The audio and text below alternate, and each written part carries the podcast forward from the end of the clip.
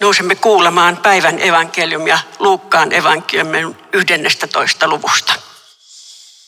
Jeesus sanoi vielä, kuvitelkaa, että yhdellä teistä on ystävä ja että hän menee tämän luokse keskellä yötä ja pyytää. Ystävä hyvä, lainaa minulle kolme leipää. Ystäväni poikkesi matkallaan luokseni, eikä minulla ole mitään tarjottavaa. Tämä kuitenkin vastaa sisältä. Älä häiritse minua, ovi on jo lukossa ja lapsetkin ovat sängyssä. En voi nousta antamaan sinulle mitään. Minä sanon teille, vaikka hän ei nousisikaan antamaan leipää ystävyyden vuoksi, niin pyytäjän häpeämättömyyden takia hän nousee ja antaa niin paljon kuin tarvitaan.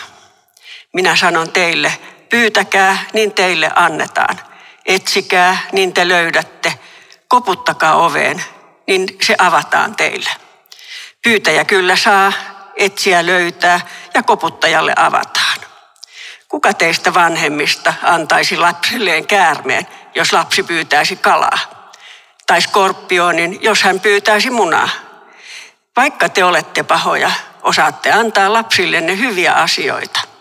Kai siis taivaan isä antaa vielä paljon mieluummin pyhän hengen niille, jotka sitä pyytävät. Tämä on pyhä evankeliumi. Kiitos sinulle, Kiitos sinulle Kristus. Kristus. Eilen oli Juliana Norvichilaisen, kirkon äidin, muistopäivä. Näyissään, jotka hän näki 1300-luvulla mustan surman runtelemassa Englannissa, hän opettaa muun muassa rukouksesta. Pysähdytään siis nyt rukous sunnuntaina kuuntelemaan, mitä äiti Juliana opettaa. Hän sanoo, rukous yhdistää sielun Jumalaan. Suomme Jumalalle suuremman kunnian ja suuremman ilon, kun uskollisesti pyydämme häneltä itseltään hänen hyvyyttään ja hänen armonsa avulla pidämme kiinni siitä.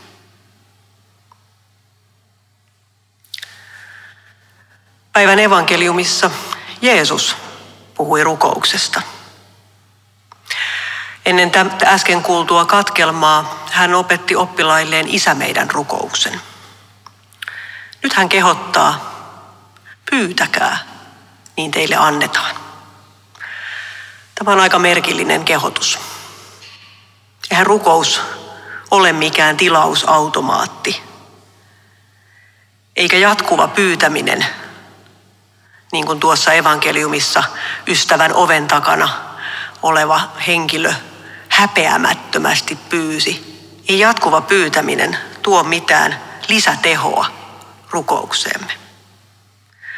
On aika hassu ajatuskin, että kaikki valtias Jumala tarvitsisi sitä, että toistamasta toistamisen kautta pyytäisimme ja hän jotenkin muuttaisi mieltään. Kokemuksen kautta tiedämme, että ei pyytävä aina saa. Ei pyyntöihin aina vastata. Eikä rukous poista maailmasta kipua, hätää eikä pahuutta. Tekstissä viitataan vanhempaan, joka ei anna lapselleen skorpionia, kun hän pyytää munaa. Sekin on vaikea vertaus. Niinhän sen pitäisi tietenkin olla, että vanhempi aina antaa hyvää lapselleen. Me tiedämme kuitenkin, että näin ei aina ole. On lapsia, jotka saavat vanhemmiltaan jotain paljon pahempaa kuin sen skorpionin. Ja erityisesti näin äitien päivänä ajatukset ovat heidän luonaan, joiden suhteessa vanhempiin ja omiin lapsiin sisältyy paljon kipua ja pettymyksiä. Rukous ei siis poista maailmasta pahuutta, eikä se tee meistä ihmisistä hyviä. Kysymys on jostakin muusta. Äiti Juliana kirjoittaa, että rukouksen perimmäinen tarkoitus on ymmärtää, että Jumala itse on rukouksen perusta. Rukouksessa on tarkoitus levätä Jumalan autuaassa katselussa. Sitä kautta meidän heikkoutemme, epäilyksemme ja pelkomme tulevat voitetuiksi, sanoi Juliana. Äiti Juliana ei pyydä parantumista, ei pandemian loppumista, ei oman mielensä mukaista ratkaisua ongelmiin ja vaikeuksiin. Hän lepää Jumalassa ja pitää kiinni Jumalan hyvyydestä. Tätä kautta hän päätyy niihin sanoihin, joita häneltä nykyään kaikkein eniten la- lainataan. Kaikki kääntyy hyväksi. Kaikenlaiset asiat kääntyvät hyväksi. Päivän evankeliumiteksti antaa lopulta hyvin samantyyppisen näkökulman rukoukseen. Teksti avautuu sen viimeisen jakeen kautta, jossa sanotaan, että Jumala antaa taivaasta pyhän hengen. Pyhä henki on lohduttaja, se on puolustaja, se on elävä henki. Pyhä henki on se voimavirta, joka kantaa eteenpäin. Pyhä henki on se, joka pitää meidät koossa silloinkin, kun kaikki kaatuu ympäriltä. Pyhä henki johtaa meitä eteenpäin silloinkin, kun olemme umpikujassa. Ja kun ovet eivät avaudu, vaikka kolkutamme, pyhä henki auttaa meitä silloinkin. Pyhä henki puolustaa meitä. Ja pyhä henki vie meidät kotiin silloinkin, kun meistä tuntuu, että emme jaksa uskoa. Pyhä henki puolustaa meitä, antaa meille pieniä hengähdystaukoja ja antaa meille tehtävän.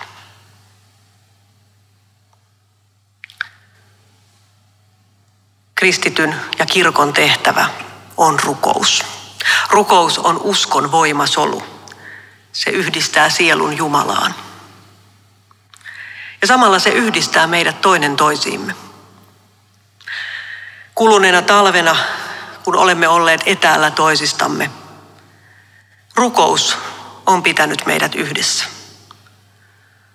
Tuomas-yhteisössä kymmenet ja sadat rukouspyynnöt kulkevat eri reittejä rukousryhmiin. Ne kannetaan Jumalan eteen ja pyydetään Jumalan hyvän tahdon toteutumista.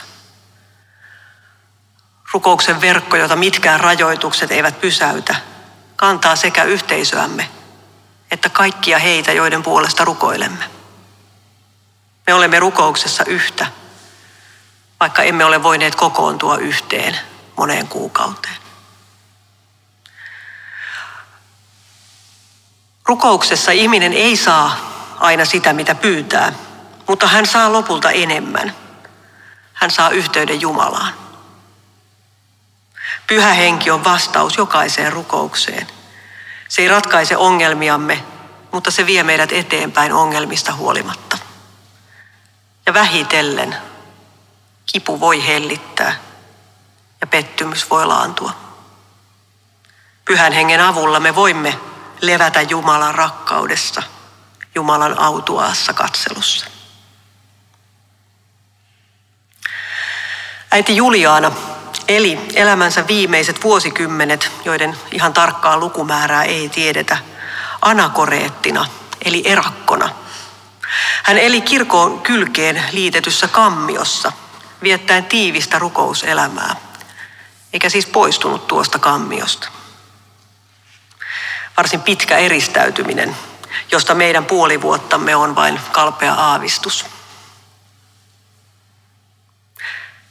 Kun siis uuvuttaa, väsyttää, pelottaa, itkettää, raivostuttaa – mikä ikinä elämäntilanteemme onkaan.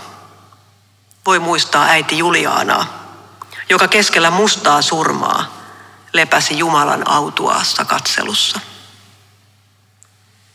Ja sanoi, kaikki kääntyy hyväksi. Kaikenlaiset asiat kääntyvät hyväksi.